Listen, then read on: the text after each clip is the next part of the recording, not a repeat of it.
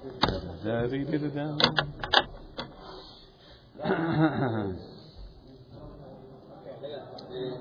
camera, yes, this is open, yes. Dark. Where to go, Nisim? Where to go? נכון. כן, מה, פרק משניות? סתם. שלום. כן, רשום, רשום, רשום, רשום. אה, נראה לך, מה זה פה, פרטאצ'י? אנחנו פה... מבחינת קשת יהודה שלום, שמואל גרוסברגר, אנחנו בסדרת השיעורים סוגיות באמונה. היום אנחנו...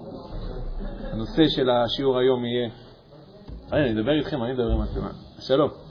רגע, אני צריך את השם שלכם עוד שנייה, רק אני אסיים. הנושא של השיעור היום זה איך ולמה לומדים תורה. שלחתי את זה בקבוצה, כנראה שהשם הזה כל כך תחס לאנשים שאף אחד לא הגיע.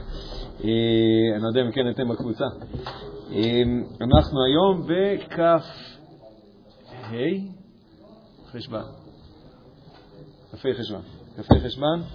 אין איזה, אז השיעור הזה הוא לא בתוך, הוא חלק מתוך אה, מערך של שיעורים, אבל הוא שיעור שעומד בפני עצמו. אה, זהו, עד כאן המצלמה, עד כאן האורך. ערב טוב לכולם. יש לנו רק נושא שנייה, סדר שמות. יש לנו פה איתי חי, נהוראי, דניאל. דניאל, ברוך הבא. איתי. איתי, כן, אמרת לי פעם, אתה לא מהקבועים, אז שלום שאני שוכח. טו טו טו טו לא, זה מריח. לא, לא, שנייה, דביר. בסוף זה קופץ. מיכה, היית מצטרף אלינו? שומר כזה את המרחק הזה שתוכל להיעלם כדי בלי שאני אשים לב. אני מכיר את זה מהכיתה. ושם? מעוז, כן. אוקיי, אז... טוב, ישבתם רחוק. טוב, בסדר, איך שאתם רוצים. אנחנו הולכים לדבר היום על הנושא, גם קצת על האיך, יותר על הלמה. למה לומדים תורה? או, בדיוק. בשאלה, למה לומדים תורה? תודה רבה. איזה הרמה להנחתה. יש פה גם איך, יש פה גם למה. בדרך כלל, בשיטה המתודית, גם של מסילת ישרים, גם יש בזה היגיון, נתחיל ממה, ואז למה, ואז איך. אז מתחילים עם מה, למה ואיך. אני דווקא רוצה, יש צד שאני רוצה להתחיל מהאיך, זה לחזור אחור, אחורה ללמה. טוב, לא יודע אם זה בדיוק המבנה הנכון, הכי מדויק. בכל מקרה, אני בעצם רוצה לבסס את הדברים על מובן מסוים. הרב קוק אומר, יש לו מאמר לרב קוק בספר שנקרא עדר היקר ועקבי הצאן. בעקבי הצאן יש מאמר שנקרא עונג והשמחה. הרב קוק הוא קובע שם קביעה, דיברנו עליה גם בשיעור, בשיעור ה... של יום שלישי, אתה תמשול בו, אז שם הזכרנו שאת המשפט שהרב קוק אומר שעונג והשמחה הם צריכים להיות מתלווים לכל עסק רוחני. נכון שדיברנו שם, הייתה שם איזו שאלה שמישהו שכותב שאחרי כל המתמודדות וזה הוא מרגיש כאילו אין לו שום שמחה ולא, ולא סיפוק ולא שום דבר, אז דיברנו על זה שזה בעייתי, כאילו. בעייתי זה כמנה, זה אומר דרשני, צריך להבין כאילו איפה, איפה יש פה בעיה, כי זה לא תקין. כמנה, זה, זה לא מצב תקין. אגב, יש פה דפים, למי שזה, כולם יתקעו אצל... חזר קצת, נו, זה מה אתה יש הרבה תקעו לצלך. בקיצור, את אותו עיקרון, אנחנו הולכים עכשיו ליישם אותו ביחס להנושא. עדיין גם זה נושא שלכם פה, אבל זה נושא ללא ספק של הרבה מאוד אנשים, וזה גם היה הנושא שלי במשך הרבה מאוד שנים, כי אני הייתי תמיד ישיבה במשך כמה וכמה שנים, וזה לא שאני הייתי תמיד ישיבה כי זה, מה זה בא לי ללמוד תורה, אלא כאילו, הבנתי שיש פה משהו חשוב, רציתי לתת לזה צ'אנס, אבל בתכלס היה לי ממש קשה ללמוד, היה לי ממש קשה. לא מבחינה קוגניטיבית, כאילו ידעתי אפילו, גמרא כאילו ידעתי די טוב, כאילו הייתי מיומן וכולי, אבל בסוף לעשות את האקט הזה של להיכנס, לשבת, לפתוח ספר וללמוד, לעשות את זה למשך נגד שלוש שעות או משהו כזה, ואחר כך לעשות את זה עוד פעם ועוד פעם ועוד פעם ועוד פעם, היה לי מאוד מאוד קשה. מאוד מאוד קינאתי בכל אלה שזה נראה לי מאוד קל, שזה היה נראה שזה ממש קל להם לעשות את זה. כאילו, אה, יש לי שעה פנויה, בואו נלך לשבת ללמוד. כאילו, אני צריך כאילו, עם אזיקים למשוך את עצמי כאילו לבית מדרש. ולקח לי, לי עצמי לקח באמת הרבה מאוד זמן, הרבה מאוד שלבים, בירורים, כל מיני תהליכים, אני אומר לעצמי באופן אישי, כדי להביא את עצמי למציאות שבה אני אה, שמח להגיע לבית המדרש. אני למדתי ברוב שנים במצפה, זה היה קצת בהתחלה דימונה, ואחר כך זה עבר למצפה. דימונה עברה למצפה, באמת, אני, באמצע אני... למדתי ב... למדת ואז לימדת שם? אה, ב, ב, בישיבה גבוהה לא, רשמית לא לימדתי, רק הייתי תלמיד שם, כן. הייתי הרבה שנים, אז יש קצת שזה כבר... אחר כך לימדתי בדברים אחרים, במקומות אחרים. בישיבה עצמה לא זכיתי ללמד. יודע, עליי ואיזה גלגול איתם. לא נראה לי שאני חוזר. בקיצור, כן. אתה שנה ב', מה אכפת לך? אתה זהו, אתה שנה הבאה, אתה עסוק ב... כן. הדבר הבא. בקיצורישן, אוקיי. אז... מה צריך לעשות? קודם כל, אתם מכירים את החוויה? אני, אני מדבר על משהו מוכר, או שזה כאילו רק אני, רק אני סבלתי מזה?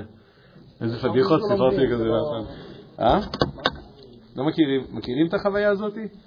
שקשה ללמוד, כאילו, אתה יודע שעכשיו זה זמן סדר, ושמית, אתה אמור לבוא, להיות פה. וזה קשה. קשה, קשה גם בגלל שיש פיתויים, מכל מיני סיבות, אבל גם קשה, כי... כי בסוף יש משהו שקשה, זה נראה לנו קשה. אני זוכר שמישהו... טוב רגע, שנייה, את הסיפור הזה אני אשמור להמשך. אני רוצה לשתף אתכם בשתי סיבות מרכזיות, למה הדבר הזה קורה. אבל לפני שאני אשתף אתכם בשתי זרוקות, תגידו לי אתם, מה אתם חושבים? מה הסיבה? אתם הצופים בבית. מה למה לפי דעתכם? אני פתאום קלטתי שזה לא לגרציות, כאילו, פדיחות. גם מה שעכשיו זה היה פדיחה. טוב, מה לפי דעתכם, זהו, לא חותכים שום דבר בריחה, כל השטויות שאני אומר בהתחלה, הכל נמצא, שום דבר לא חותכים. מה לפי דעתכם, יש איזשהו קושי בלמידה? מה אתם אומרים? איך אתם מנתחים את זה? צריך לחשוב הרבה. צריך לחשוב, אתה אומר, שנייה רגע. אתה אומר, יש פה הרבה פעולת חשיבה, פעולת למידה, ויש מצב, ולמה, איפה הקושי פה רק? אני יודע שצריך עכשיו... לשבת, לחפש, לחשוב ולזבד את העולם, ולא תמיד יש לך תרות, אתה בהכרח במקום הזה עכשיו. הבנתי, הבנתי. זאת אומרת, עצם הפעולה של למידה, אם אני אקח רגע דוגמה אחרת, אם עכשיו היית צריך עכשיו לעשות תואר ראשון בפיזיקה, נגיד או משהו, לצורך הנושא היית מתמודד עם בעיה דומה. היית צריך לשבת שם שלוש שעות ללמוד, זאת אומרת, זה עדיין, הייתי מוצא את עצמי באותו אתגר. אני כבר רומז פה למשהו. כן, ששם לב, אני רומז פה למשהו. לא, אני רומז פה שיש כאלה שיגידו שאחר כך שהם ילכו לפיזיקה, פתאום הם יגלו שזה לא היה להם קשה כמו פה. אז לכן אני אומר, יש כאלה שיגידו שזה היה להם קשה באותה מידה. אז מצוין שיכול לעשות תבחון קשה וריכוז, באמת זה הזמן. כשאתה לומד פיזיקה, אתה יודע שבסוף אתה תהיה פיזיקאי או משהו. כן. אתה פשוט לומד, אין לך באמת סיבה למה. או, מעולה. מעולה גם. זהו, תספסת, נעלם. חכה, עוד שבועיים, שזה יעלם. עוד שבועיים. אז רגע, תחזור נאוריי. אין מטרה ברורה וגם אין מספיק סיבה. מצוין. לא תמיד הקושי האמיתי הוא הלימוד עצמו. הלימוד עצמו הוא לאו דווקא קשה, אבל זה לא דבר שבאתי שלא תמיד אנחנו רוצים ללמוד, לא תמיד זה באמת מאוד מאוד מעניין אותנו. אז כאילו... על לשבת, לקרוא, להבין את הספר, זה לא דבר מאוד קשה. כן. על להכניס את עצמך לבית מדרש, לפתוח את הספר ולקרוא אותו, זה גם חלק מהקושי. כן. מצוין, מצוין. תודה מאוד. יש עוד זוויות? עוד פעם? לעשות אותה פעולה כל הזמן בלי תוצאה ברורה. תדבר עוד סדר, עוד סדר, עוד סדר, ו... לא יודע, אתה אומר, קשה בדיוק לשים את ה... מה, מה, מה קרה היום בין תשע לשתים עשרה? מה, מה, מה, מה בדיוק קרה שם? נכון, מצוין. כאילו, גרוע מאוד, כן. אבל מצוין, כן. כן, נכון.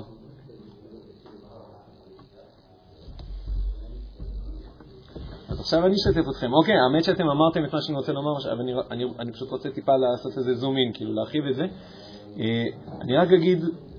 משהו אחד רק כדי להזיז אותו הצידה. יש כאלה שיש להם בעיה של קשב וריכוז. אפשר להגיד שזה בעיה, אפשר להגיד שזה מתנה, אפשר לראות זה איך שרוצים. בשורה האחרונה, אנשים שיש להם קושי של קשב וריכוז, כשהם באים ללמוד, זו פעולה שמאוד מאוד קשה להם. כאילו, איך שלא נסדר את זה, נגיד שזה מתנה.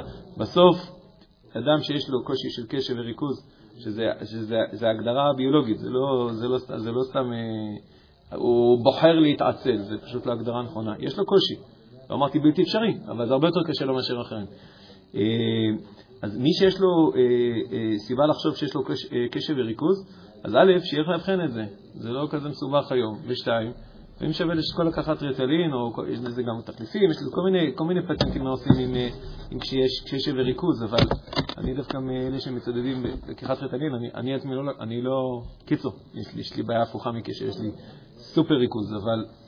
אה, זה לא כמו שכל האגדות מספרות וכל זה, זה מזיק, זה עושה אותך לזומבי, זה, זה, זה פשוט לא נכון כל הדברים האלה. זה כן נכון שצריך למצוא את המינון הנכון. אני רק אומר, משהו עם א',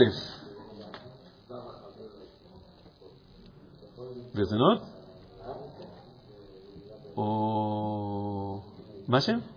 וויאל. כמעט היה שם. אני לא חושב שבקרב... זה זה בגלל זה בגלל שצריך לשחק צריך לשחק עם מינונים ועם כדורים ועם עיתויים. יש יש שם איזשהו משחק שצריך לעשות אותו, נקרא לזה ריקוד. יש פה איזה ריקוד שצריך לעשות אותו, לקלוע על הפעם הראשונה, וזה בדרך כלל לא עובד. מה שהרבה פעמים קורה לאנשים זה בגלל שהם באמת לא עשו את הריקוד הזה, אז די מהר הם מחליטים שזה לא בשבילה, וההורים אומרים, וואו, זה הופך את הילד שלי לזומבי, אני לא רוצה להרוג את הילד שלי, וזהו, מפסיקים. וזה הייתה פה טעות, גם שידחו להם לא נכון פה את העסק. זה סוג של ריקוד. מנסים, אחר כך לוקחים, באים לרופאה, אומרים לה את התופעות לוואי, אז היא נותנים, מה אמרתי? היא נותנת חצי, לוקחים את זה לפני האוכל, אחרי האוכל, יש היום סט של סוגים של שונים של כדורים, אפשר בסוף לשחק איזשהו משחק, אני שמעתי את זה מהאנשים הכי רציניים בתחום, שנותן לך מקסימום תועלת, מינימום אם בכלל תופעות לוואי. מינימום אם בכלל תופעות לוואי, זה אפשרי. אני לא רוצה לפתוח את זה יותר את הנושא הזה, למרות שזה כבר נושא. אני רוצה להוריד אותו מהשולחן, אבל כן רק רציתי לשים אותו לשולחן, כי הרבה מאוד אנשים שיש להם קשב וריכוז לא מאבחנים את זה, ודאי שלא עושים את זה אחר כך שום דבר משמעותי, וזה מה זה וייס, כאילו. מה זה מבאס? לא אמרתי שאם היה מטפל בזה, עכשיו היה מתנפל על ספרי קודש. אמרתי, יש פה כמה סוגיות נוספות. אבל זה אחד מהדברים שהיותר פשוט לטפל בהם. אגב, זה לא רק בהקשר של קודש, זה נכון על כל המקצועות. זה ממש מבאס, אנשים לא עושים את זה, והרבה מאוד אנשים לא עושים את זה. או לא מאבחנים, או לא מנהלים את זה. כאילו, קצת כמו הניסיון שסיפרתם. שמעת, שמעת. בגלל שקצת התמחיתי בזה, אז שמעתי הרבה את הסיפורים. זה עשה לי כאבי בטן, זה עשה לי זה, החלטנו שאני לא. אוקיי, לא, ומה כן? לא בדיוק שום דבר אחר. אז בסוף, במקום לעשות חמש יחידות, הוא עשה איזה שלוש וחצי. והוא אמר, כן, זה מספיק לי. אבל זה בעצה, הוא היה יכול לעשות חמש. מבריק. שוב, אני לא יודע אם זה כזה לעשות חשוב לעשות חמש יחידות. זה לא בגלל שאני רודף אחרי חמש. אני רק אומר, יש פה סוגיה ששווה לבדוק אותה, ואם תרצו פעם שדבר עליה ונשים אותה רגע שנייה אחת בצד. סיפרתי על זה פעם, כשאי לשים את זה בצד. אחד הפעמים, שנה שעברה עשיתי הדרכות למורים. אני כמה שנים עשיתי הדרכות מורים, הדרכות למורים. והחלטתי פעם אחת שאני רוצה לפתוח את הנושא הזה של קשב וריכוז. עם הצוות של המורים, כאילו. א', גם כשיכירו את זה על תלמידים שלהם. בסוגריים, כאילו חלק מהם יכולתי לנחש שהם גם. ושם אחד כמעט התחיל לבכות. כי פתאום הוא אומר, וואי, הוא פתאום מבין על עצמו כאילו כל כך הרבה תופעות שמהם היה לו והקשיים וכו'. והוא פתאום מבין שיש מצב שזה פשוט קשור מה שנקרא להפרעת קשב.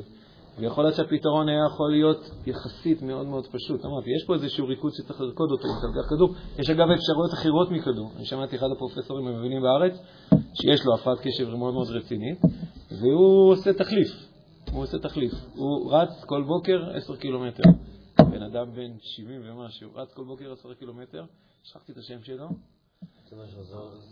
מה שזה עושה, הוא אומר, כאילו, פעילות גופנית, כאילו, אירובית, של ארוכת טווח, זאת אומרת, יותר מחצי שעה, לא איזה חמש דקות, היא מייצרת בגוף של האדם, לא ישר, אלא משהו כמו רבע שעה אחרי גמר הפעילות, מייצרת החומר הזה, שבעצם מה שהריטלין נותן, הוא אומר, הוא בעצם מייצר ריטלין טבעי, כאילו, בגוף שלו, רק מה שהוא אומר, זה שבטעות אנשים עושים את הריצות בערב, ואז הם הרעניים כל הלילה. הם צריכים לעשות את הריצה בבוקר, ואז הם מקבלים את הרענות למשך כל שעות היום. זה מה שהוא עושה, כל בוקר הוא יוצא לריצה, כנראה אחת תפילה. הוא יוצא לריצה של עשרה קילומטר. בן אדם, כאילו, בן אדם מכובד, מכובד מאוד במה שהוא עושה. אז אני רק אומרת, לפעמים יש לזה גם אפשרויות, כאילו מי שלא רוצה כדור, מבחינת זה סוף העולם. יש עוד אפשרויות, דברים שזונה. הורדתי מהשולחן. אוקיי. אז לפעמים צריך לבדוק את הכיוונים האלה. אך ברם, גם לכל אלה שהם הפרעת קשב, עדיין לפעמים יש קשב, כל שלהיכנס לתוך הבית מדרש, לפתוח ספר ולשבת ולהתחיל ללמוד. אני כן רוצה לגעת, בעצם אמרתם שלוש נקודות. הלא מעניין, שאתה הסקקת מאוד,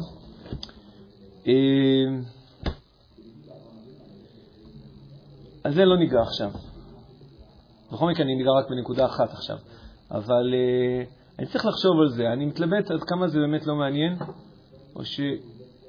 לא, רגע, אתה יודע מה? נכון, אתה צודק, זה באמת לא מעניין. לא, הכוונה...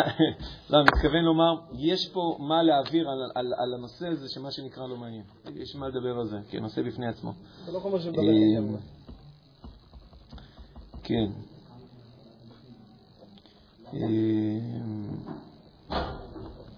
אוקיי, אוקיי, אז הנה כבר יש, יש לי כבר עוד שיעור על, על, על הנקודה הזאת של איך הופכים את זה למעניין, או איך מתמודדים מזה שזה לא מעניין. זה ממש שיעור בפני עצמו.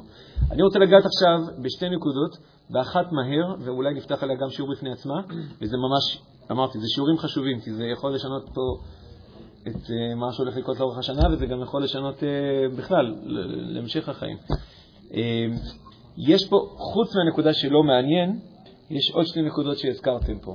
אחת, אין מספיק סיבה, ושתיים, אין מטרה, שזה גם אתה הזכרת נורא וגם אתה מיכה הזכרתם את זה, שכאילו אין מטרה, כאילו הכוונה, אתה, אתה, לא, לא בדיוק ברור מה הולך, כאילו לקראת מה אתה הולך. עכשיו, אני רוצה להרחיב דווקא מהנקודה הזאת של אין מטרה, אני רוצה להגיד, לדבר על, עליה כמה דקות, ואז אני רוצה לעבור על הנסיבה של אין סיבה. אין מטרה, זה ווח, זה ווחד בעיה, אבל זה לא בגלל התורה, זה בגללכם. כי אתם לא לומדים אותה כמו שצריך. הכוונה, אה, למה, אתה לא, למה אי אפשר ללמוד, למה, למה הזכרתי קודם את התואר בפיזיקה, או תואר, או מה, שלא, מה שזה לא יהיה, בסדר? אדם, אדם הולך, לעשות, הולך לקורס טייס, בסדר? הולך לתחון שם הלימודים.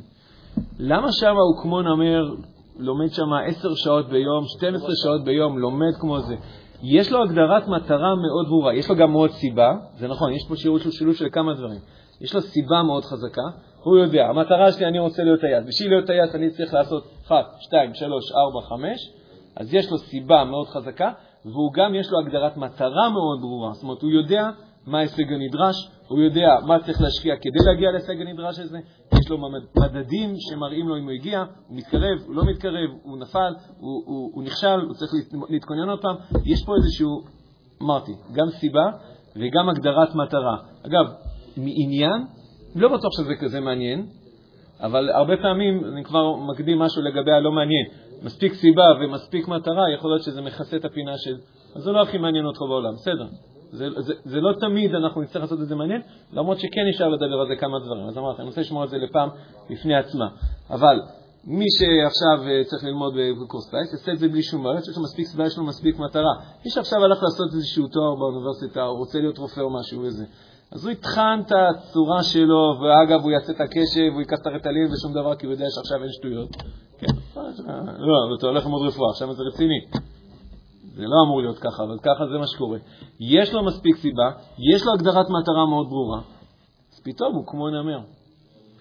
לנו יש בעיה, אם אנחנו עוברים בדלת הזאת, ואנחנו מסתכלים פה על מה, על מה שקורה פה, ואין לנו מספיק סיבה, ואין לנו מספיק מטרה, אז בגללכם אמרתי, זה אשמתכם. לא חלילה. הכוונה, זה נמצא אצלכם, זה נמצא אצלנו. זה לא, זה לא הספר השם, כאילו. אתם מבינים? זה לא הספר הזה... אין לו מספיק זה, אבל ספר פיזיקה או ספר אווירונאוטיקה או ספר רפואה, הוא יש לו את זה, זה לא. אנחנו צריכים לבנות את החוליית חיבור הזאת. אנחנו צריכים לבנות.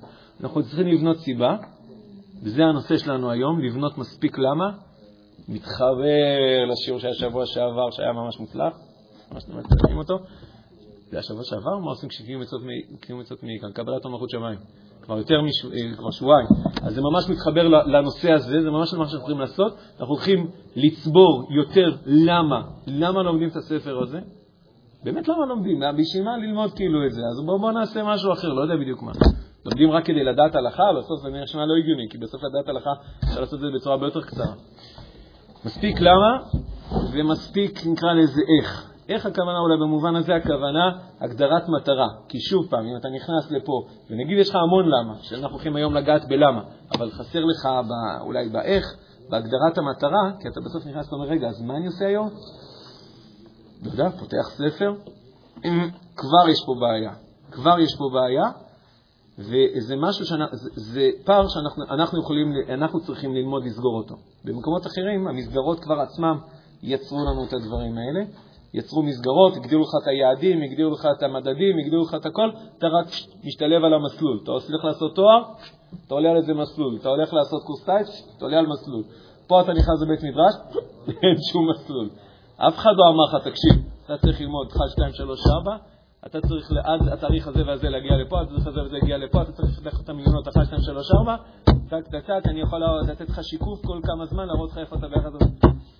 האמת, הלוואי ואם מישהו היה עושה, עושה את הדבר הזה. אני זוכר שאני באתי בישיבה. כשאני הבנתי שזה חסר לי הדבר הזה, הבנתם שתי מילים, סיבה, מטרה. כשאני הבנתי שחסר לי מטרה, לא, לא כל כך להקשש לסיבה, חסר לי מטרה, הבנתי לזה מישהו, אמרתי, אתה מוכן להיות המשגיח שלי? משגיח כאילו בישיבות החרדיות, יש גם עוד ישיבות, גם שעת הגוש, יש דבר כזה. הגדרת תואר שנקראת משגיח. משגיח כאילו זה מישהו שמסתובב, כאילו, ואומר, נו, דביר, מה קורה? לומדים? אני לא יודע, אני מניח שהוא עושה יותר מזה, כן, אבל אני הלכתי לי, ביקשתי, אתה מוכן להיות, או אחד מהרבנים שלימדו אותי, אתה תגיד לי מה אני צריך להשיג, אתה תבדוק אם אני עושה את זה, אם אני לא עושה את זה, תן לי בראש, תגיד לי, שמוליק, התבטלת, מה זה הסיכום הזה? זה סיכום של סוגיה, מה זה? לא מתאים לך. חננתי, חננתי. אני לא בנוי לזה. קיצור, לא הצליח לי, לא... זה לא, לא, אני לא הייתי בישיבות הנכונות, זה לא, אבל כאילו, יש צד שלא כל כך יעשו את זה בשבילנו, אז אנחנו צריכים לעשות ללמוד, במובן מסוים להגמוד לעשות את זה לעצמנו, זה מה שאני רוצה ללמד אתכם. אולי אנחנו בעצם נפצל את זה לשתי פעמים, אולי גם שלוש. פעם אחת, עכשיו, למה לא עובדים תורה? נעשה טיפה סדר בדבר הזה, טיפה נקרב את זה. שתיים, זה לנסות לעצב איך, נרא, איך זה נראה, איך נראה לימוד מטרתי, לא רק לימוד כאילו מזדמן. פה, לא יודע, מה יש איזה ספר פה, קוזרי, יאללה, בוא נפתח. אלא, לימוד מטרתי. אני רוצה להשיג אחת, שתיים, שלוש, ארבע, להגדיר בדיוק מה המטרה, להגדיר מה אני צריך להגיע שם, איך אני יודע אם אני בדרך לשם, מה אני צריך לעשות כדי להגיע לשם וכו'. בסדר, לא בניתי פה קורס, קורס טייט שלם, בסדר? אבל משהו, להתחיל לקדם לסגנון למידה שהוא יותר מטרתי. ושלוש, אפשר לגעת בנושא הזה שנקרא עניין. שאמרתי, לפעמים הוא לא מעכב, אבל לפעמים אפשר גם לצ... אפשר להוסיף אותו, אז למה לא? אז זה אפשרי. כן. יכול להתייחס גם ל... נראה לי עשית שיעור על זה, אבל לא כזה זוכר, כאילו, בקשר ל... כאילו, לפעמים יש לך גאים שאתה, כאילו, אתה לומד, אבל לפעמים יש לך, כאילו, תקופות כזה ש... לא יודע, שפחות זה... כאילו... משבר? כן, לא יודע. ישיבות זה נקרא משבר. משבר. אז תדברו איתו, הוא במשבר. מה, מה עושים בתקופות האלה? כן. אפשר לנסות, לא יודע, אני צריך לנסות להיזכר אם אני היה לי פתרונות לדברים האלה. וואו, היה לי, הזכרת לי במילה משבר. לי היה, כשהייתי בישיבה, היה לי תקופה שקראתי לה המשבר הגדול, אתם יודעים, כמו התקופה הגדולה וכל מיני כזה, המשבר הגדול, המשבר הגדול, זה היה מאמצע שיעור ב' עד סוף שיעור ג', שנה וחצי. ארוך מאוד, ארוך מאוד. וזה היה לי מאוד, מי אמר שהתגייסתי? סתם, סתם, התגייסתי. התגייסתי בשיעור ח' משהו כזה. בקיצור, כן, זה לא היה מתוכנן, אני חשבתי שאני אחרי שנה מתגייס. קורסאי, זה כל כך. בקיצור, אנחנו סוף הלכתי להתגייס בדברים אחרים. משבר גדול, מאמצע שיעור ב' עד סוף שיעור ג'. אני מתפקד כאילו בתקופה הזאת, אבל ממש... איך באתי, תיארתי את זה לרב, אמרתי, אני מרגיש שכל פעם שאני מתחיל ללמוד, אני מרגיש כאילו שנכנסתי לסבך, וככל שאני לומד, אני כאילו יותר ויותר מסתבך, כאילו, בתוך הזה. הוא אמר לי, וואו, אני ממש לא יודע על מה אתה מדבר. כאילו, הוא לא, הוא לא צריך להבין מה, מה זה התחושה הזאת. וניסיתי למצוא מפתרון, מפתרון, מפתרון משם. האמת שהלוואי והיה מישהו היה בא ואמר לי את השיעורים האלה, יכול שזה היה מאוד עוזר לי. האמת שהפתרון שלי שם ספציפית דווקא לא היה, לא זה ולא זה. לא סיבה ולא מטרה. לא, אולי זה קצת כן קשור למטרה. הפתרון שלי היה, מה אני אגיד לכם עכשיו זהו, תרצו ללכת, לא יישאר רשום מתח לאחר כך. זה היה משהו שהיה קשור לסגנון הלמידה דווקא. זה אולי אפילו איזה נישה נוספת. איך, איך אני לומד? כן, זה, קשור, זה, זה אחת הנישות של האיך, איך אני לומד. לא כל כך בהקשר של מטרה, אלא יותר בהקשרים אחרים. תזכירו לי, ספר על זה כשנדבר על האיך. ממש ברגע גדול. תגידו רק ממש ברגע גדול, אני כבר יודע מה מדובר. אוקיי, בואו ניגע בדף שיש לפנינו פה היום. הדף הזה הולך לגעת בשאלה, אז למה בעצם לומדים? שזה דבר ממש ממש מדהים ביהדות, כי, כי בעצם... מה זה עם ישראל חידש? הקדוש ברוך הוא חידש, כן. הקדוש ברוך הוא חידש שיש מושג כזה שנקרא ללמוד. ללמוד לשמה. קודם כל ללמוד בכלל, כי אצל הגויים ללמוד זה לא היה כל כך פעולה מקובלת. בדרך כלל, אני יודע מה, יותר התנהלת עם המציאות. פתאום כאילו עם ישראל אומר, רגע, יש פה מה ללמוד, להבין עקרונות, וזה, זה, זה חידוש בפני עצמו, כן. שיש דבר כזה של תורת למידה. להכיר את החוכמה, שנמצאת בתוך החיים, מאחורי החיים, מעל החיים. אור חיים, אור זה החוכמה והחיים. אז עצם פעולת הלמידה, ויותר חריף מזה, זה הלמידה שהיא במובן מסוים לשמה, לשמה הכוונה, זה לא למידה שבאה לשרת איזושהי פעולה מעשית. כי יגידו לך, תקשיב, שאני לומד תואר, וזה באמת יגידו הרבה אנשים שבסוף בישיבה כזה ידשדשו, בסוף הלכו, למדו תואר, והיו כמו נינג'ות. למה? הוא אומר, אה, כי סוף סוף אה, אני מבין מה אני עושה. אני, אני לומד כי אני רוצה תואר, כי אני רוצה אחר כך לעמוד באלקטרואופטיקה. שזה אני צריך ללמוד, אחת, שתיים, שלוש, ארבע. זה כאילו, זה מובן לו מה, מה, למה הוא לומד. הוא לומד כדי שהוא יוכל לעבוד באיזשהו מקצוע מסוים. למה זה חשוב לדעת זה? זה שאלה בפני עצמה. ופה קורה קסם. פה אתה לומד כדי... כדי מה? כדי שתוכל להיות רב? אבל כן יש כאילו, נגיד, אתה יכול ללמוד כל מיני דברים, נגיד, כמו מידות, אתה לומד בשביל להיות בן אדם יותר טוב. אולי נגיד תורה, גמרא, לא יודע. אבל אתה לומד נכון. בשביל להיות... אז נגיד... יש לימוד שהוא יכול להיות ממוקד, ש- שהכוונה שממוקד מטרה, לא מובן שהלימוד הוא מטרתי, אלא הכוונה שהוא בסופו של דבר, נקרא לזה, משרת או מקדם מטרה מעשית. אני אלמד על תיקון המידות, שיעור של מחר, תבואו. אז אה, אני אלמד את תיקון המידות, וככה אני אוכל לשפר את, את מידת העצבנות שלי, או את מידת הפחדנות שלי. אז אני אומר, או, או, או, אגב, אותו כיוון, אתה יכול לומר, אני אלמד וככה אני, או שאני אהיה רב, זה גם אפשרות. אתה יכול לומר, אני אלמד ואני יודע פשוט לקיים הלכה סתם כיהודי, כי גם הרבה דברים מההלכה אני פשוט לא יודע אותם. אה, אבל אני אומר, היהדות... ההגדרה הזאת של לימוד תורה, אני דווקא בכוונה לא בורח במרכאות לדברים האלה, אלא אני רוצה לשים על השולחן דווקא את המושג הכי טהור שיש. לימוד לשמה, לא משרת כלום, לא תפגוש את זה בחיים לעולם.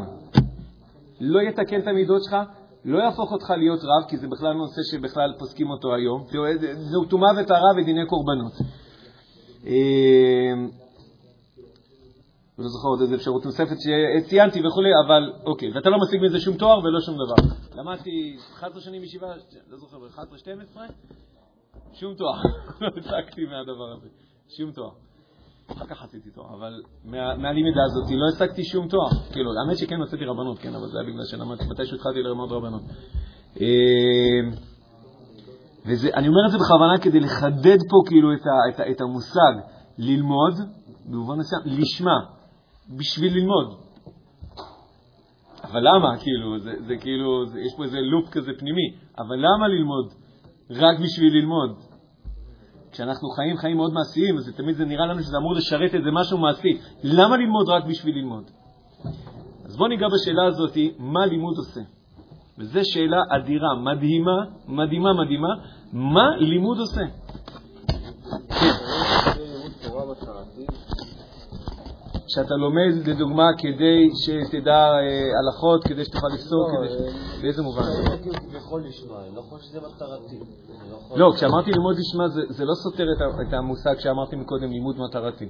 אני לומד לשמוע, אבל כשאני בא מחר בתשע בבוקר אני יודע מה אני רוצה לעשות.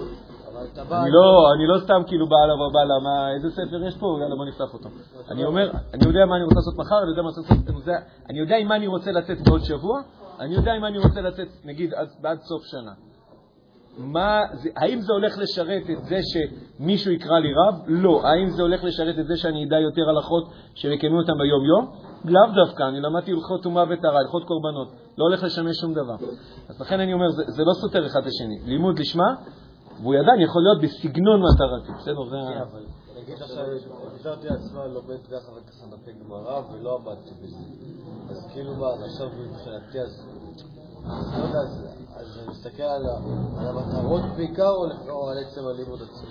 לא, זה היה סוף שלמדת, אבל אין סיבה שאתה תגדיר עצמך מטרות, שאתה תלמד כך וכך דפים ולא תעמוד בזה. צריך לבדוק אז מה נעשה לא נכון. יכול להיות שאמרת על עצמך, אני למד ארבע מאות דפי גמרא השנה. יומרני קצת, אז יכול להיות שזה מה שצריך לעשות. צריך לעשות משהו יותר, מטרה, המטרות, נדבר על זה כשנגיע לשיעור הזה, מטרות צריכות להיות מעט גאורות מצד אחד, אבל כאילו לא כלילות. אני היום רוצה ללמוד פסוק. יפה, אבל זה קצת כאילו, אתה יודע, ביסלה קצת קל מדי.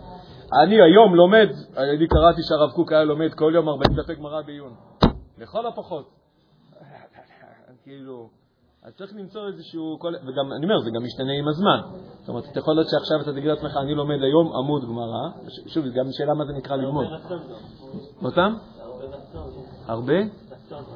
רצון. כן, כן. אני כרגע רגע שנייה, ולא מדבר על הלמה. דווקא בכוונה שנייה, אני שם רגע את הלמה בצד. אני מדבר על הגדרת האיך. בסדר? לכאורה אין סיבה שתגדיר עצמך מטרה אתה לא תעמוד בה. יש המון סיבות, אבל כדאי לבדוק אותם ולשפר אותם, כי, כי, כי אתה בסוף יכול להביא, אתה כן יכול להביא את עצמך למציאות שאתה מגדיר מטרות ועומד בהן. יש פה איזשהו תהליך של למידה שאתה יכול להגיע אליו. בוא נשמור את זה כאילו לשיעור שנדבר על ה, יותר על, ה, באמת, על הסגנון לימוד, בסדר? אני עכשיו רוצה להתמקד עוד פעם בשאלה, אבל למה בכלל לומדים? מה זה הדבר שנקרא לימוד לשמה? כן. למה לומדים? כן. אתה שאלת על זה כזה. אבל כאילו אתה אומר, אני לא לומד בשביל ששרת איזה מטרה חיצונית. כן אמרת שכן לפעמים צריך מטרות או... כן, אני הגדרתי לעצמי לדוגמה שמחר בין תשע לזה, מה שאני הולך ללמוד זה או דף, או סוגיה, או... לא משנה איך הגדרתי בדיוק את המטרה. בסדר? למה ללמוד את הדבר הזה, זה שאלה בפני עצמה. כן? אז אני אומר, זה שהגדרתי שמחר אני הולך ללמוד את דף כ"ב עמוד א', זה, זה, אני חושב שזה הרבה יותר מוצלח מאשר שאני מגיע למחר ואני אומר לעצמי, רגע, מה אני לומד היום? בוא נפתח, מה יצא? כ"ב עמוד א'? טוב, בוא נלמד כ"ב עמוד א'. אני חושב שזה זה הסיבה שאנחנו מגיעים ללמידה, בלי שהגדרנו עצמנו שום מטרה, לא למחר, לא לשבוע, לא לשנה, לא יודע בדיוק לאיזה ספקטרום של זה, זה אחד מהדברים שמאוד מקשים עלינו. זה אחד מהדברים שמאוד מקשים עלינו. ואני חושב שבמובן מסוים אין להם תירוץ. זאת אומרת, זה, אין, אין, אין סיבה שלא נגדיר לעצמנו מטרות. חוץ מזה שהעובדה שזה דורש מאיתנו להגדיר מטרות. אמרתי, בשאר העסקים בעולם, יש מישהו שכבר כנראה הגדיר מטרות לפניך. אז יאללה, אתה, אתה מסודר. נכנסת לתואר, טוק טוק טוק טוק, כבר מסודר לך. נכנסת לקורס, טק טק טק, מסודר לך. נכנסת לבית מדרש, אף אחד לא יגיד לך שום דבר. אתה צריך אבל להגדיר את זה.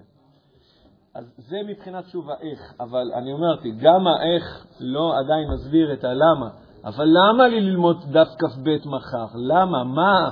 מה פתאום נפל לי כאילו ללמוד את דף כ"ב מחר? מה הסיפור איתו? למה ללמוד דף כ"ב? בשביל מה, מה זה, מה, למה? כן, בסדר? עזרתי מספיק על המילה למה, נכון? זה היה מובן. בוא נסתכל למה, בוא נראה, בוא ניתן לרמב"ם ולמהר"ל, ללמד אותנו בלמה. שמים את וחצי. טוב, אנחנו זה הולך להיות זריז. אני אקרא קודם, התלבטתי מה יהיה הסדר. אני קודם את הרמב"ם, עוד קודם את המהר"ל. לא יודע בדיוק מה הסדר, אבל אני, אני כן היה לי חשוב להביא את שניהם. אז אני, אני אתחיל ברמב"ם. אנחנו נקרא אותו ממש זריז, אנחנו נדגיש שם כמה דברים מודגשים, שהם כבר מודגשים אגב. ו... ואחרי זה אני רוצה שנקרא את המהר"ל, כי מבחינתי המהר"ל יותר מוסבר, שבסוגריים זה קצת מצחיק להגיד על המהר"ל יותר מוסבר, זה סינית המהר"ל, אבל אני, אני, אני, אני חושב שיש יש איזושהי תובנה מהסינית הזאת, של הסינית המהר"לית הזאת, שאני חושב שהיא משנה, משנה מסלול. לי שינתה מסלול, אני יכול להגיד לכם. לקח לי המון זמן לפצח מה רוצה לומר, כי זה סינית, מהר"לית. אבל ברגע שיותר התחלתי להבין, זה משנה מסלול. אז אני אתחיל דווקא מהרמב"ם.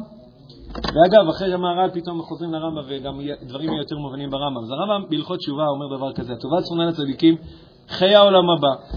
מה קופץ לכם בראש חיי העולם הבא? בטח קופץ לכם החיים אחרי המוות, זה כאילו משהו עם כזה כנפיים. מה, דף? כן, יש שם עוד איזה הרמה. אני מניח שזה מה שקופץ לכם, איזשהו ציור כזה, לא יודע, איזשהו ציור. יותר טוב לתת הרמב"ם להגדיר מה זה ההגדרה הזאת שנקראת חיי עולם הבא. הרמב"ם נותן פה איזושהי הגדרה חשובה, אבל לא נתעכב עליה עכשיו. והם החיים שאין מוות עימהם, בסדר? חיי עולם הבא זה הכוונה, זה מדרגת חיים, מדרגת חיים, כן? שאין מוות עימהם, חיים בלי מוות.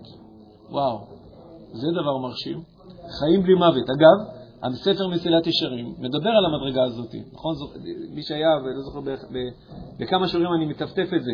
המסילת ישרים מדבר על זהירות, ריזות, נקיות, פרישות, תורה, חסדות, אהבה, יראת חטא, קדושה, רוח הקודש, תחיית המתים. תחיית המתים, שהמסילת ישרים מדבר עליה, זה לא קונץ, זה לא כאילו איזה טריק, כאילו שמצליח לחיות מתים, אלא זה מספר על מדרגת חיים שאין עימהם מוות. זה הגדרה. הבאת את החיים שלך למציאות שאין צורך שם במוות, או המוות לא יכול עליך, אפילו מלאך המוות כבר לא יכול עליך. זה מדרגת החיים שאליה אנחנו שואפים. זה המדרגה הזו שנקראת חיי העולם הבא. אתה שואל למה אנחנו שואפים? לחיים טובים ולשלום. אנחנו שואפים ל- ל- לחיות בימות המשיח, שיש לנו מדינה עצמאית משלנו וצבא? זה נכון. אבל זה לא המטרה הסופית. למה? כי אנשים מתים עכשיו, נכון? כן. אנשים נפצעים עכשיו, כן. אנשים סובלים עכשיו, כן. אז זאת לא המטרה הסופית. המטרה הסופית שלנו זה למציאות של חיי עולם הבא. מה זה חיי עולם הבא? נקרא עוד הפעם. חיים שאין מוות עימהן, והטובה שאין עימה רעה. טובה ואין עימה רעה. לשם אנחנו שואפים, לסוג של חיים כאלה. מדהימים, מדהימים. זה לא בסיפורי האגדות, זה בהגדרת הגדרת מטרות אמרנו, זה הגדרת מטרה אצלנו. ושם אנחנו שואפים להגיע, ואנחנו בדרך לשם, זה לא רק כאילו איזה חלומות. אנחנו בדרך לשם, לא אמרתי שזה יקרה בעוד שנתיים, כן? אבל לשם אנחנו שואפים להביא את עצמנו ולהביא את העולם כולו אל המדרגה הזאת, שנקראת חיי העולם הבא. עוד לא. יש מלא מלא רבנים שלמדו חול ולא יודע מה הם עשו. כן, כי זה לא, כי זה לא בדיוק גורל אישי. הכוונה, זה, היכולת של אדם פרטי להגיע למדרגה הזאת ב-מאה ועשרים שנים שהוא חי, אם היה חי מאה ועשרים, היא מאוד מורכבת, ומהמון בחינות יש צד שהיא כמעט קצת בלתי אפשרית. זה לא מדובר פה על משהו שאתה, כאילו, חבר'ה, אנחנו נמצאים במרוץ, כל אחד שיעשה את המיטב ויכולתו. יש כאלה שתוך שבעים שנה הגיעו למדרגת חיי העולם הבא, כולם מוחאים להם כפיים, כאילו, והשאר כאילו נמצאים כל אחד בדרגה שלו. זו משימה אדירה, היא דורשת מהמון בחינות תיקון עולם, תיקון עולם. זאת אומרת, זה לא רק אתה צריך לתקן את נפשך, אתה צריך את עצמך, ואתה צריך את העם שלך, את הקהילה שלך, את, את, את, את הרמת הגולן שלך ואת העם שלך, והעם שלך אחר כך יביא את כל העולם איתו, ואז אנחנו מגיעים את העולם הבא. כן, אנחנו יכולים למצוא מדי פעם חריגות קטנות. חריגות קטנות כאלה. חנוך, בדיוק קראנו את זה בבראשית, ואיננו, כי לקח אותו אלוהים. זאת אומרת, שוב, אפשר להסביר בדיוק כל מיני, כל מיני צורות מה, מה בדיוק קרה שם, אבל, אבל אפשר להבין שחנוך כאילו הקשיב, הוא כאילו הגיע. מדהים. אבל, אז, אבל... מה זה? לא כל כך רלוונטי לשאוף למעלה הזאת. טוב, אתה מבאס, למה לא? כי זה נראה לך בלתי אפשרי. אני לא רואה את עצמי יותר גדול מכל מיני רבנים שמתו, זה לא... חכה שנייה, אתה בורג בתוך המערכת הזאת, לא אמרתי כאילו... אבל זה לא מטרה שאתה יכול להגיד המטרה החיים שלי ואני אגיע לשם. אתה יכול להיות משהו בתוך הדבר הזה, שמקדם את הדבר הזה. את הדבר הכי מדהים בעולם. אם הייתי עכשיו אומר לך, תקשיב, יש... סרטן, מחלה נוראית? כן. כמה סבל היא עושה בעולם, כמה מוות וכמה סבל היא עושה בעולם? אם הייתי אומר לך, תקשיב דביר, אני צריך אותך מתנדב שעה ביום, ותדע לך שהשעה ביום שאתה מתנדב, היא כאילו בזכותה, תוך שלוש שנים הם מוצאים תרופה לסרטן. היינו מדברים בכלל, כאילו, היית אומר למה שעה ביום, תן לי, תן לי עשר שעות ביום, תן לי, תן לי כל היום, אני, אני, כאילו הדבר הזה, בוא נקדם את זה יותר מהר. עכשיו, אנחנו, לכן אני אומר, זה לא שלוש שנים, כמה זה ייקח? זה משתנה. יש צעד היום, אם וכולו תשמעו, זאת אומרת, המרחק שיש בינינו לבין קיום של הדבר הזה הוא לא מרחק פיזי, הוא לא מרחק טכני, שאתה אומר, תקשיב, אי אפשר לעשות את זה בפחות מ-שלוש מאות שנה. מהמון בחינות, היום, אם בכולו תשמעו. אה, להגיע למציאות של אם בכולו תשמעו, לפי הנראה זה לוקח לנו זמן להגיע לשם, גם ברמה האישית, בטוח ברמה הלאומית, בטוח ברמה העולמית. אז כנראה שזה ייקח זמן, אבל אני אומר, הזמן הזה הוא לא באמת כי... זה פשוט לוקח שלוש מאות שנה, שלושת אלפים שנה, לא יודע כמה זה לוקח. זה לוקח כי לנו לוקח זמן להשתנות. ואתה יכול להיות משהו בתוך הדבר הזה. אברהם אבינו, לא היה לו אכפת, לא היה לו אכפת, שהוא לא יראה את סוף הדרך. כי הוא כל כך מסור להביא למציאות, לעשות טוב בעולם, הוא כל כך מסור להביא לך העולם הבא, שהוא יודע שהוא מבחינתו מוכן למסור את הנפש עד הסוף על הדבר הזה, ומתי יראו את הפירות של זה? ואסחה לגוי גדול ונמחר כל יום, זה לא יקרה בחייו, הוא לא יראה את זה. גם הבן שלו לא יראה את זה, גם הנכס לא יראה את זה, ועוד הם ירדו למצרים בדרך, ועוד יחזרו חזרה, זה, זה ייקח הרבה הרבה שלבים, אבל לך, לנו, יש יכולת להיות משהו בתוך הדבר הזה? Count me in, כאילו מה שנקרא, אני רוצה להיות שם. עכשיו, יש לזה, אגב, אני כבר אומר שתי נישות, זה קשור לשיעור הראשון הראשון הראשון שעברנו השנה של על מנת לקבל פרס. להיות ש... באמת? אה, אז אני יכול להעביר אותו גם השנה עוד פעם. לא, זה היה שיעור... אתה בטוח? נכון. נכון, נכון, נכון, נכון. שיעור כאילו על לעבוד על מנת לקבל פרס. אה, כן. בשוקולד, זה טובה. בדיוק עם שוקולד? רגע, לא משנה, קיצור, אני אומר, זה קצת קשור לסוגיה הזאת, כי אנטיגנוס של סוכו אמרה, אל תהיו כבדים עכשיו לתונס, כאילו, אל תעבדו בשביל הפרסים האישיים. אז אמרו, מה, אין משמעות גם אישית? מה, רק להיות בורג בתוך הגלגל הגדול? אז לא בא לי. אז לכן, יש שתי משמעויות להיות שותף לדבר הזה. אתה שותף לדבר הכי ענק שיש בעולם, ואתה גם... יש משמעות גם אישית עבורך. דביר, עבורי, שמואל, עבור כל אחד ואחד, יש לזה משמעות אישיות, ולא מתכוון רק אחרי המוות. עכשיו, עכשיו, וזה פשוט קשור להמשך, להבין מה לימוד תורה עושה. זה חלק מהדברים שצריך להבין מה לימוד תורה עושה, ואז אתה מבין את ההשלכות האישיות על דביר. כעת חיה, לא רק בעוד שלוש מאות שנה. מה זה? אפשר לגעת בנקודות ואז אולי נבין? כן. החיים שלי מאמר בתורה שנאמר וגוץ ובתורה לבטא וחברכת ימים מפי השמוע למנו למען תבלח לעולם שכולו טוב וחברכת ימים לעולם שכולו הרוב וזהו העולם הבא שכר הצדיקים הוא שיזכו לנועם הזה ויהיו בטובו זו ועוד הרשעים הוא שלא יזכו לחיים אלה להיקרתו וימותו וכל מי שאינו זוכם אלה הוא אמת שאינו חי לעולם נחד ורישו ועבד כבמה זהו כרת הכתוב בתורה עם אומר העונש הכי גדול הוא שאתה פשוט לא חלק מזה, זה הכל. זה לא, לא צריך דמיין כאילו, איזה גיהנום, ואש כזאת, ירותחת, וכל מיני, לא, עזוב, עזוב, לא צריך. כאילו, לא יודע, לפחות לפי הרמב"ם, הוא אגיד, עזוב, לא, זה לא... הדבר הכי מדהים שיש בעולם, זה להיות חלק מהדבר הזה, ולזכות להיות בתוך הדבר הזה, והעונש הכי גדול שבעולם זה פשוט לא להיות חלק מזה. זהו, זה הכל. איך אתה יכול, נגיד עכשיו גם בכל החיים הבקשרים, להגיע לדבר הזה? אתה שואל, מה קורה? הרי אנחנו מתים בדרך, כאילו, אז איך, איך, איפה התחנה הבאה? שזה התורה מבטיחה אותנו, אני חושב שככה מסבירים גם הרמב"ם וגם המהר"ל. זה המשמעות של תחיית המתים. תחיית המתים בעצם אומרת שזה שאנחנו, כנראה, נמות. זה לא אומר שאנחנו כאילו יצאנו מחוץ למשחק. תחיית המתים.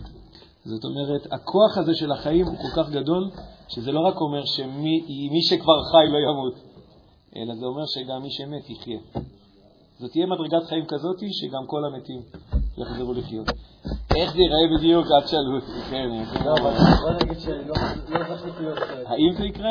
אחת מאמונות התורה, אומר הרמב"ם, שהן עקרוניות, זה לדעת שתהיה תחיית המתים. אמרתי, זה לא רק הון. כן, בוודאות שהיא תהיה קצת אמיתית. אני כרגע לא שואל איך אנחנו יש לנו את הוודאות, זה שואלה בפני עצמו, ואמרתי לכם, תשלחו לי נושאים, אבל אתם לא, אתם לא שואלים אותי. אחרי שמישהו בשבוע הקודם אמר, אבל אפשר לבין לנו עובדים תורה. אני מדבר על זה, אבל תציעו נושאים. אז עוד איזה את המושג הזה של... שאין מוות בין ושטובות, כאילו, מה זאת אומרת החיי עולם הבא אלה שאתה חושבים שיהיה... חיים בלי מוות, וטוב, בלי רע. מה לא מובן? אבל גם אם אני אמות, זה כאילו יחיה. מה? גם אם אני אמות, זה אני יחיה. לא, מתי שנגיע למדרגה הזאת, אז כבר, אתה לא תמות. המתים יחיו, והחיים יהיו עוד יותר. למה למות? זהו, נגמר. אין צורך יותר בזה. אתם יודעים שמוות זה נוצר בגלל חטא האדם. זאת אומרת, האדם התפרק ממדרגה. חטא, התרחק מהקדוש ברוך הוא, נוצר מוות. פרשת בראשית, קראנו אותה לפני ארבע שבתות. המוות הוא לא בלתי במערכת. לא, אין דבר כזה, חייבים למות, זה לא נכון. לא, זה ביולוגי, זה ביולוגי עכשיו. זה לא באמת מובנה, וזה בר שינוי. וזה לא רק בר שינוי, זה גם משתנה. וזה לא רק שזה ישתנה, על זה אנחנו עובדים. על הפרויקט הזה אנחנו עובדים. שאלו אתכם, תגיד, מה אתה עושה בבניין הזה? אני עובד על מציאות של חיים בלי מוות. אה, אוקיי. לא ידעתי שעושים את זה פה, חשבתי שעושים את זה באיזה מעבדות שם במכון ויצמן. אז לא, במכון ויצמן עובדים על למצוא חיסון לקורונה. פה, פה עובדים על ליצור חיים שאין עם המוות וטוב שאין עם מורה. אז איך זה קשור ללימוד גמרא שעובדים על... מצוין, מעולה, צריך להמשיך. להמשיך. אבל אני רק אומר, לשם זה מכוון, לשם זה מכוון, כן. אז בעצם כל לימוד תורה שלי וכל ילדון בתורה, ואני חייב את זה לפי התורה, זה דבר שהוא עוד אבן ועוד יסוד ועוד משהו בדרך לתחיית המתים. רואים המצלמה שאני עושה ככה עם הראש? כן. כן? כן. הבנת נכון. אז לחיות את התורה כתורת חיים בעצם, ולחיות חיים שהם חיים מלאי תורה, גם שמה? את המושגים שאמרת עכשיו קצת בלבלו אותי. אני, אני, אני רגע לא אתייחס בדיוק למה שאמרת, אני, אני אגיד רק משפט ש, שהרב קוק יגיד, יגיד אותו במאמר הדור, הרב קוק יגיד במאמר הדור, איזה בלגן. לא בדיוק אומר את המילים האלה, אבל אני אגיד את זה. איזה בלגן. האנשים הכי אידיאליסטים שקמו לעם ישראל, בגלל שהם רצו להיות אידיאליסטים, אז מה הם עשו? עזבו את התורה. הכי אידיאליסטים עזבו את התורה, כי הם אמרו, אני רוצה להיות אידיאליסט, אז מה, אז אני אלך, אני אלך לקומוניזם, אני רוצה להיות אידיאליסט, אני אלך לסוציאליזם, אני רוצה להיות אידיאליסט, אני אלך לציונות, אני רוצה... הרב קוק אומר, אה, פה אתם הייתם צריכים למצוא את זה. רק מה, הרב קוק לא מאשים אותם, הוא אומר, אני מבין למה לא הבנתם שזה פה. אפשר לגמרי להבין למה לא ראיתם את זה בתוך הספר. אני, אני מבין את זה. זה לא אשמת הספר, אמרתי. זה לא, הספר לא אשם. זה משהו במבט שלנו, זה משהו בחיבור שלנו שאנחנו צריכים לעשות אותו. הרב קוק יותר נותן אחריות על עצמו ועל גדולי הדור שהיו צריכים לעשות את החיבור הזה ולהבין שאם אתה מחפש את האידיאל הכי גדול שקיים בעולם, זה פה. אתה מחפש אידיאלים יותר קטנים? לך תהיה רופא. לך תהיה תהיה. זה אידיאלים יותר קטנים. אתה מחפש את האידיאל הכי גדול שיש, הכי משמעותי שיש. הכי מהפכני שיש, זה פה. זה פה. וזה אגב, זה לא סותר שאם אתה אחר כך רוצה להיות טייס, תהיה טייס. אבל, אבל, אבל גם כשאתה טייס, זה... לעצמי, אני תמיד, אני צריך להזכיר לעצמי שאני עושה כל מיני דברים ואני עוזר לאנשים, אני עושה כל מיני דברים. ואני צריך תמיד להזכיר לעצמי כאילו שהדבר הכי משמעותי שאני עושה, זה, זה בסוף... כאילו, כשאני עוזר לאנשים, אני, אז יכול להיות שאני מקיים מצווה. אז אם אני מקיים מצווה, אז אני בכל מקרה בתוך הסיפור. כי כל מצווה היא בעצם גם מקדמת את הדבר הזה. זה לימוד תורה ועשיית מצוות. זה פעולת מלקחיים כזאת. פעולה שכלית ופעולה מעשית. מה זה? ותיקון המידות, שזה קשור לנפש. שלוש קומות. לימוד תורה בשכל, תיקון המידות לקומת הנפש, ועשיית מצוות זה בגוף. לימוד תורה בעצמו זה גם מצווה. לימוד התורה בעצמו הוא גם כן מצווה. כן, והוא סופר מצווה, זה כאילו, זה אס, זה אס, זה אס מנצח, זה כאילו, זה המצווה הכי עוצמתית שיש. גם רואים בה את התוצאות הכי מהירות שקיימות, יותר מאשר בקיום מצווה. אתה עובד תורה בשביל העשייה בסוף, שזה לחיים עצמה. יש מדרגה שאתה לומד תורה כדי שבסוף תוכל לדעת הלכה וכו', זה נכון. אבל אני כרגע אמרתי, אני למדתי עכשיו ללכות תומה וטהרה, במה זה קידם אותי, מה זה עזר לי לחיים? לחיים מה שנקרא הכוונה האם זה יעזור לי לפתוח מברגים בצורה יותר טובה? התשובה, זה לא קידם אותי. האם זה יעזור לי לעשות פסיקת הלכה? אף אחד לא פוסק היום הלכה בענייני טומאה וטהרה. האם זה בנה משהו לקראת העתיד הכי גדול שקיים? אבל יש פה עוד כמה חוליים טיבוש שאנחנו רוצים לגעת בהם. האם זה עשה את זה? זה עשה את זה. וביג טיים זה עשה את זה. בגדול. אני אפילו לא אמרתי כרגע איך אני יודע שזה נכון. אני רק אומר, אני רוצה להציג לכם מה היהדות טוענת. לפני שאני שואל אולגו, אבל איך אני יודע שזה נכון? אני רק אומר, להכיר מה היהדות אומרת על עצמה. כן. כמה עוד לימוד תורה צריך עד שזה יקרה? מלא אמצע. אין סוף. לא, רגע, להגיד אין סוף, יש מצב שזה כאילו, בא לומר כאילו, זה לעולם לא יקרה. לא, לא שהתכוונת לזה, לפעמים זה יכול להישמע ככה. זה... יש מדרגות, יש מדרגות, יש מדרגות. המסילת ישרים לדוגמה, אני חושב שזה אחד מהגאונות של הספר שלו, מצא לך מדרגות. הוא אומר, איך אתה אדם מגיע למדרגת חיית המתים? לא יודע, לא יודע, עושים, עושים... איך היה לי פעם כזה קלטת של איזה חבורת מצוות? איך מצטרפים לחבורה? עושים מצוות ולומדים תורה. איך מצטרפים לחבורה? עושים מצוות ולומדים תורה. כאילו חוזר לעצמו, כאילו, תוראים, זה נתקע לי בראש. כאילו, אתה יכול לומר, עוד פעם, זה נכון, אבל יש פה גם מדרגות מאוד מאוד ספציפיות, ולדוגמה, מסילת ישרים מסרטט לך בדיוק מדרגות. הוא אומר לך, תראה, הנה, אתה עכשיו במדרגת הזהירות. מיצית אותה, כאילו הגעת אליה, מעולה. אתה עולה למדרגה הבאה, הזריזות, מיצית אותה, מעולה, יש לך ניקיות. שם אתה צדיק, כאילו שם אתה מצדיק את האוויר שאתה נושם בעולם. אתה עכשיו נקרא עובד השם ברמה הכי בסיסית, הכי בסיסית. אתה עולה מעל זה, וואה, עושה, פרישות, טרה, חסידות, ענווה, עירת חטא, קדושה, כואב אותי ידיים. רוח הקודש, ותחיית המתים. זאת אומרת, המסילת ישרים מסרטט מסלול שהוא אפשרי לחלוטין. אמרתי, האם כל אחד יצליח להגשים את זה? האם דביר שעמד לפני שנייה קודם, עכשיו מתיישב שם? האם אני אצליח להגיע למדרגת רוח הקודש בחיי ובדרגת חיית המתים? הלוואי, לא יודע, יש לי כמה סימני שאלה לגבי הדבר הזה, אבל להיות חלק מהדבר הזה ולהתקדם בצורה משמעותית, שאני אומר לכם, אני, אני רואה בחיים שלי, אני רואה את זה כאן ועכשיו, אני לא רק אומר לכם, תקשיבו, אני ברור לי שמחכה לי הרבה שכר אחרי שאני מולד, ואי, כן, אני לא יודע, אבל אני אומר לכם, אני, אני רואה את השכר כרגע, כי זה, כי, זה, כי, זה, כי זה קורה פה, זה עוד שנייה אנחנו נגיע לזה, זה קורה פה, זה מגיע לדברים הכי גדולים, וזה מתחיל ממה שקורה פה. זה יכול להיות, אני חושב, אפשרי, כן? אני אומר, זה יכול להיות, להגדיר את זה כמטרה אישית. אני מעוז רוצה שיהיה רוח הקודש. אתה יכול להגדיר את זה כמטרה כאילו לאומית. אני יכול להיות חלק מהדבר הזה. בגלל זה במובן מסוים התחלתי קצת דווקא אולי מהרמב"ם שאומר לך חיי העולם הבא. הוא כאילו זרק אותך לסוף, להכי סוף שיש. רוח הקודש, להיות נביא, פחות מדבר עליו. אבל כשאני אומר לך על חיים, בלי מוות, כמובן בלי מחלות וזה, אני אומר לך על טוב, בלי שום דבר רע. זה נשמע, זה נשמע יותר קוסם. רוח הקודש זה בדרך לשם. זאת אומרת, זה, זה, ב, ב, חלק מהמדרגות בדרך לשם, זה דוגמה, זה עובר במדרגת רוח הקודש, אבל בגלל התחלתי עם הנקודה הזאת. אה, אנחנו לא, אז אנחנו לא נקרא פעם את המראה. אתה ראית את זה, נגיע מההתחלה, נכון? שלא נתקדם. בוא נטוס רק על הרמב"ם, רק נסיים את הציור שהרמב"ם מצייר, ואפשר לשאת המראה פשוט לפעם הבאה. חבר'ה, אני כאילו, תקשיבו, זה לקח את הזמן, מצד אחד. מצד שני, תקשיבו, זה נוגע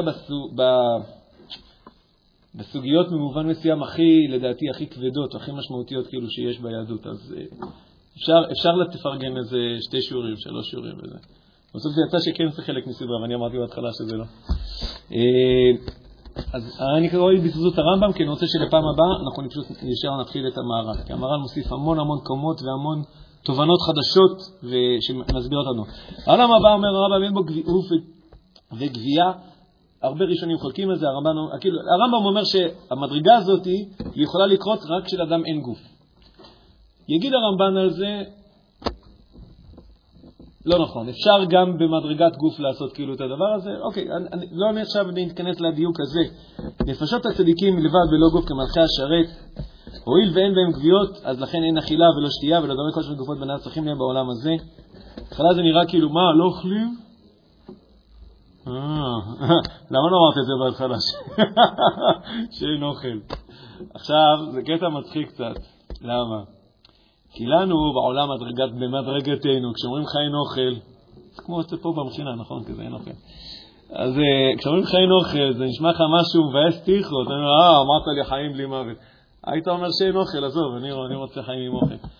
אני, אני פה, הרמב"ם הוא מדבר איתנו על מדרגה שאין אוכל, כי לא צריך אוכל. כל מה שאתה מקבל מאוכל, כל מה שאתה מקבל מאוכל, כבר יש לך אותו. כבר יש לך אותו. אתה לא צריך באמת כבר את הסלט שיגישו לך שם בארוחת ערב או לעשות אותו בעצמך. כבר יש לך את זה. תבינים? זה לא פחות מהמדרגה שלנו עכשיו. זה כולל את זה וזה הרבה יותר מזה. זה פשוט לא אוכל טכנית? כן. אז זה דווקא יש מישהו שכבר עשה את זה, אפרופו השאלה מישהו שכבר עשה את זה. משה? ארבעים יום שהוא לא אוכל בהר סיני, שוב, זה לא טריק.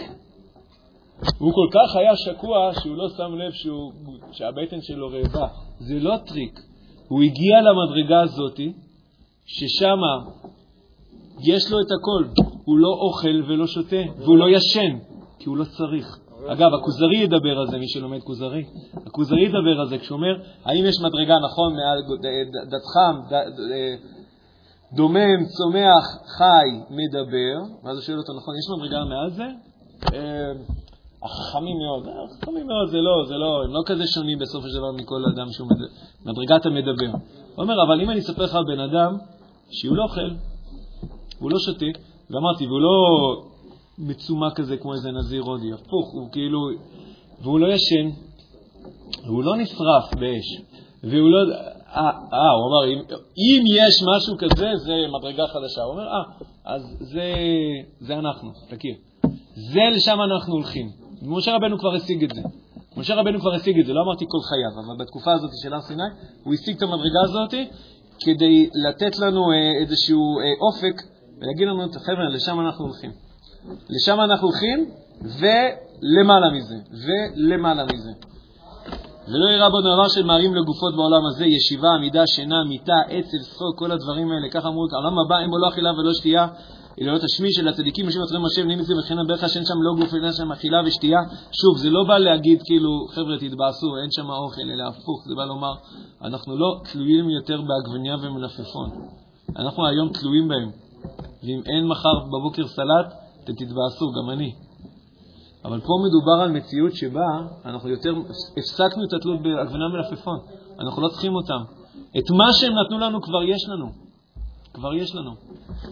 וזהו שאמרו, יושבים דרך ידיו, לא ניכנס פה לכל הזה, יש פה כן רק את הביטוי, אתם רואים את הביטוי המודגש אמר, וזה דעת שידוק, הרמב"ם מסביר מה זה עטרותיהם בראשיהם, יש שם איזשהו ביטוי בחז"ל. אז הוא אומר, וכן זה שאמרו עטרותיהם בראשיהם, כלומר, דעת שידעו, שבגללה זכו לחיי העולם הבא.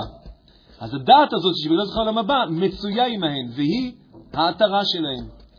יש פה איזו קומה של דעת שהאדם בונה אותה, אדם בונה אותה דעת מלמידה, והיא ההתרה של הבן אדם. היא יושבת על האדם, היא כמו ההתרה, היא כמו כתר, זה משל, היא כמו כתר, והיא זאתי שבזכותה בעצם האדם זוכה למדרגה הזאת של חיי העולם הבא. כאילו אנחנו בונים לעצמנו איזושהי קומה, שהיא פה בפנים, והיא זאתי שלוקחת אותנו למעלה. אנחנו כאילו בונים פה משהו שלוקח אותנו למעלה, וכשנלמד את המהר"ל אנחנו נראה איך הוא מסביר את התהליך הזה. מה התהליך הזה שפה קורה? הרמב"ם רק מצייר לנו פה, אתה פונה זה קומה של דת, והדת הזאת זה כמו התרה, זה כמו כתר, והוא לא מסביר הרבה יותר עוד, מה בדיוק ההתרה הזאת עושה.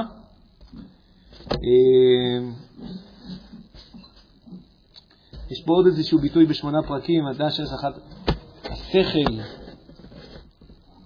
צורת הנטוב, לא, לא ניכנס לביטויים פה, זה קצת כבר מבלבל ומאמיס. יש, אני רק מסכם, ואני מכוון אותנו לקראת השיעור הבא, שאני אשמח שפשוט נלמד את המהר"ל, כמעט, הוא, הוא, הוא מפרט את זה עוד יותר, ונותן לנו פה על הרבה הרבה הדגשות. כשאנחנו נכנסים לבית מדרש, ואנחנו מרגישים שמשהו קשה לנו, אז אפשר להבין למה זה קורה. חסר לנו עונג, חסר לנו שמחה. חסר לנו החוליית החיבור, עונג זה סיפוק, לא אמרתי זה בהתחלה. חסר לנו השמחה, חסר לנו החיבור, חסר לנו כי זה לא מקשים לנו ערך. או במילים אחרות, כמו שאתם הגדרתם את זה יפה, חסר לנו סיבה, חסר לנו מטרה. על מטרה נדבר בהמשך, שזה לא יהיה כנראה השיעור הבא, כי נפגש ברמהר"ל, אלא נדבר בשיעור הבא הבא. על מה זה אומר ללמוד שהוא מטרתי. ולמה, מה הסיבה שבגללה לומדים? אנחנו מתחילים פה עכשיו להתחיל לגרד את המושג הזה. לימוד תורה הוא בונה בתוכנו משהו, והבנייה הזאת של מה שאנחנו בונים בתוכנו, היא הולכת ומקדמת אותנו באופן אישי, את העולם כולו, לעבר הדבר הכי גדול שיש בעולם, שהרמב"ם יקרא לו חיי העולם הבא. חיים שקשורים, אמרתי, לא קשורים בגלל שזה אחרי המוות, אלא החיים המושלמים ביותר שאנחנו יכולים לצייר אותם. שם אנחנו הולכים, זה, לשם אנחנו... אני, אני, אני מספר לכם על עצמי, בסדר? אני לא מספר שכנע אתכם, אני מספר לכם מה, מה לי עשה את זה. זה, בשביל זה מה שקורה כשלומדים דווקא בית. זה מה שקורה כשלומדים פרק במשנה, זה מה שקורה כשלומדים זה. זה הכל חלק מהדבר הזה. נסביר את זה יותר טוב, אז אנחנו נלמד לדעת השם פעם הבאה את, את המהר"ל, והוא ייתן עוד יותר הגדרות, עוד יותר מדויקות, ועוד יותר יסביר את התהליך, מה קורה בעצם כשאדם לומד תורה. אז אז האמת שאם אתם לא רוצים את הדפים אז תחזירו לי אותם ונשמור אותם כאילו לפעם הבאה, שאין לנו שבוע הבא. אוקיי, מי שחדש אצלנו, אז מחר השיעור הוא לא זה, אלא מחר הוא שיעור בתיקון המידות.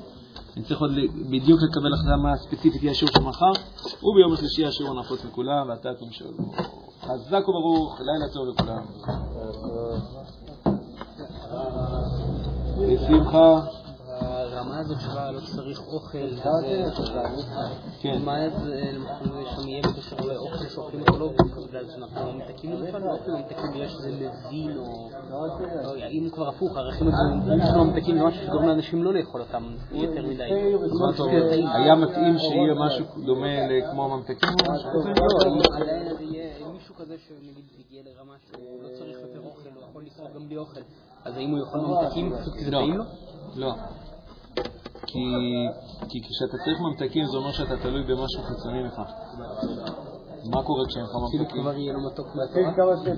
את כל המתיקות שיש לו מממתקים הוא כבר ישיג אותה, או הוא יודע איך להשיג אותה, ולא בזכות תלות בחומרים מלאי סוכר. שבשבילם צריך לעבוד ולהתפרנס וכו' וכו' וכו'. כאילו שוב, כל המושגים שאנחנו היום חושבים אותם, זה הדרך היחידה, אם אני לא אוכל אני אהיה עצבני. אז למה אני אגיד לך תקשיב, אבל יש סוג של חיים אחרים, שבהם אתה לא תוכל, אתה לא תהיה עצבני, כי אתה, לא כי אתה התרגלת להיות איזה נזיר פקירי, כמו אני אומר, נגיד ההודים לקחו את זה ועשו את זה משהו מעוות. הם אומרים כן, אתה תרעיב את עצמך ואתה תרגיל את עצמך לא לאכול. זה לא עובד ככה, זה לא עובד ככה, אתה, אתה, אתה הופך להיות משהו מוזר. אה, אבל זה, זה לא חייב שיכול לדבר בעוד. מה? זה לא חייב שמצליח לדבר בעוד. קצת תרגולת ואתה תצליח. לא, אני אגיד לך למה, אני אגיד לך למה כפיר אני אומר לך את זה, כי גם לי בהתחלה זה היה נראה משהו שבלתי ניתן לציור, כי זה כמעט הפוך לחלוטין מכל הדברים שהיום אנחנו, בסגנון החיים שאנחנו מכירים אותו היום. אני יכול להגיד לך שאחרי... עוד מחשבה ועוד מחשבה ועוד זה, היום זה נשמע לי סופר רגיוני, סופר סביר. כאילו, הוא ישמח מהחיים עצמם של מה? מה, אתה שואל מה יהיה התחליף עגבניה? כן. בתכלס, הלמידה שלך. הלמידה שלך היא יכולה לתת לך את כל מה שהעגבניה נתן לך. לך אנרגיה? גם. אמרתי גם, כי באתי לומר זה גם זה. אתה חומרי. עכשיו, במצב שלך עכשיו. מה, הסתובבו פה רוחות כאילו, אני... לא רוחות. אז הרמב"ם יגיד שבאמת זה בדרגה שאין בגוף, הרמב"ם יגיד יש בגוף. כי תהיה כמו שאתה נראה עכשיו, לא יודע, אולי יותר בלונדיני, לא יודע בדיוק מה. אנחנו נהיה, אנחנו נהיה עם הגוף שלנו, ומה יזין אותנו? ממה אנחנו נהיה ניזונים? תשובה. אז אמרת, בגלל זה לקחתי את הדוגמה הזאת של משה רבנו על הר סיני, הוא היה עם בשר ודם, עם הגוף שלו, עם הכל. והוא לא אכל ולא שתה ארבעים יום. הוא לא חזר, בוא נגיד ככה, הוא לא חזר כזה מצומח. כן, ברור. למה יש לימוד תורה? למה שיש לימוד תורה? שהוא לא בא להשפיע על הסגנון החיים, כאילו, אם מישהו שלומד תורה לא משפיע על החיים. אני חושב שמה שאמרנו עכשיו זה מאוד משפיע על סגנון החיים. כן, לא, ברור. זה משפיע על החיים, אבל במובן הזה, זה לא במובן שזה משרת את החיים שאתה כמו שאתה עכשיו. זאת אומרת, אני צריך שאנשים יכבדו אותי, איך יכבדו אותי, אם יקראו לי רב, איך יקראו לי רב, אם אני אעשה שם מבחנים בהלכות נידה. פה זה משרת משהו שקשור לחיי סגנון עולם הזה, as is. התורה משרתת את חיי העולם הזה. ואני בא לומר, ואגב, זה, זה לא בהכרח משהו שהוא פסול, אבל יש פה צד שזה אמור לקרות הפוך. התורה היא לא משרתת את החיים שלך כמו שאתה מכיר אותם עכשיו. אלא התורה בונה בך קומה של חיים שאתה לא מכיר אותם. הם, הם, לא, הם, הם לא כמו מדרגת החיים שלך כרגע. זה מדרגת חיים עקרונית, אחרת. לא, זה בונה עיקרון. לא יודע, נגיד, אם... אתה כרגע בונה קומה, שאת הפירות שלה אתה תקטוף גם, זאת השם, אחרי המאה ועשרים, גם אחרי אלף מאתיים שנה, אני לא יודע, בינתיים מגיעים למדרגת חיים שנקראת חיי עולם הבא. ואני אומר יותר מזה, אתה תפגוש את ההשלכות שלה מאוד. טוב, אני אומר להגיד עכשיו, בידי אנחנו רוב של שינוי, החיים שלהם, נגיד, בנויים על לימוד תורה, לא צריכים כלום חומרי. על מי אתה מדבר? על האידיאל, על העולם הזה שאנחנו מדברים על תחקצים. כן. בסוף שהלימוד תורה באמת מזין אותך פתאום, יותר לך את הכוחות לחיים. אתה רואה משלם שבאמת זה מה שהוא עושה כל היום וזה מה שחיה אותו. מה הוא מועיל? הוא מועיל בכלום. סתם עם שנוכח. כי אתה אומר, האקשן של החיים הוא מתחיל כאילו שיש... לא יודע מה... אפילו זה לא יודע אם זה אקשן של החיים, זה כאילו... זה כמו... השאלה של הקיר היא דומה, זה כמו שאומרים כאילו, שאני אומר חיים אין בלי מוות, אומר, מה חיים בלי מוות? חלק מהאקשן של החיים זה מתי שזה נגמר, אז זה נשמע כאילו חיים בלי מוות, זה כאילו זה עוד שנה, עוד שנה, רואים כלום כזה. די, ביי, אני רוצה למות, די. זה נשמע מאוד משועמם, כי אנחנו מנסים לקחת את הסגנון החיים כמו שאנחנו קוראים אותו עכשיו, ולהלביש אותו על הציור הזה, וזה טעות. כי החיים שאני ממוות הם לא משעממים, הם סופר מעניינים, סופר סופר סופר מעניינים. וכל שנה שאתה חי, אתה מברך את זה שאתה לומד. תגיד אומרים שהאידיאל זה לא לשם, לימד תורה, אוקיי? רגע, שנייה, כרגע לא גזרתי עכשיו את השאלה האם זה נכון שכל החיים שלך אתה תשב ולימד תורה ולא תלך לעבוד. לא, לא, לא, לא הגעתי לסוגיה הזאת. דיברתי כרגע עקרונית למה יש מושג כזה שנקרא לימוד תורה שהוא לשמה. זה כאילו... באתי להגיד, יש פה הפתעה, מושג שנקרא תראו דומה לשמה, הוא לא משרת שום דבר בחיים, מאיפה זה הגיע? תשובה, זה משרת את הדבר הכי עליון שיש, הכי עליון שיש, החיים העליונים, לא החיים כמו שאנחנו מכירים אותם היום. האם זה אומר שאתה צריך לעשות את זה חמש דקות ביום, חמש שעות ביום, חמש שנים, רק את זה לעשות? זה שאלה נוספת, זה שאלה נוספת. נשמע לשם הקודש ברוך הוא. זה, זה, אני, יש כאלה הסברות? אני פחות... אני אומר לך מה אני התחברתי בהסבר, שאני... מה זה אני הבנתי? לא, אני יצרתי אותו, כן, אבל שאני הבנתי מה לימוד תורה עושה.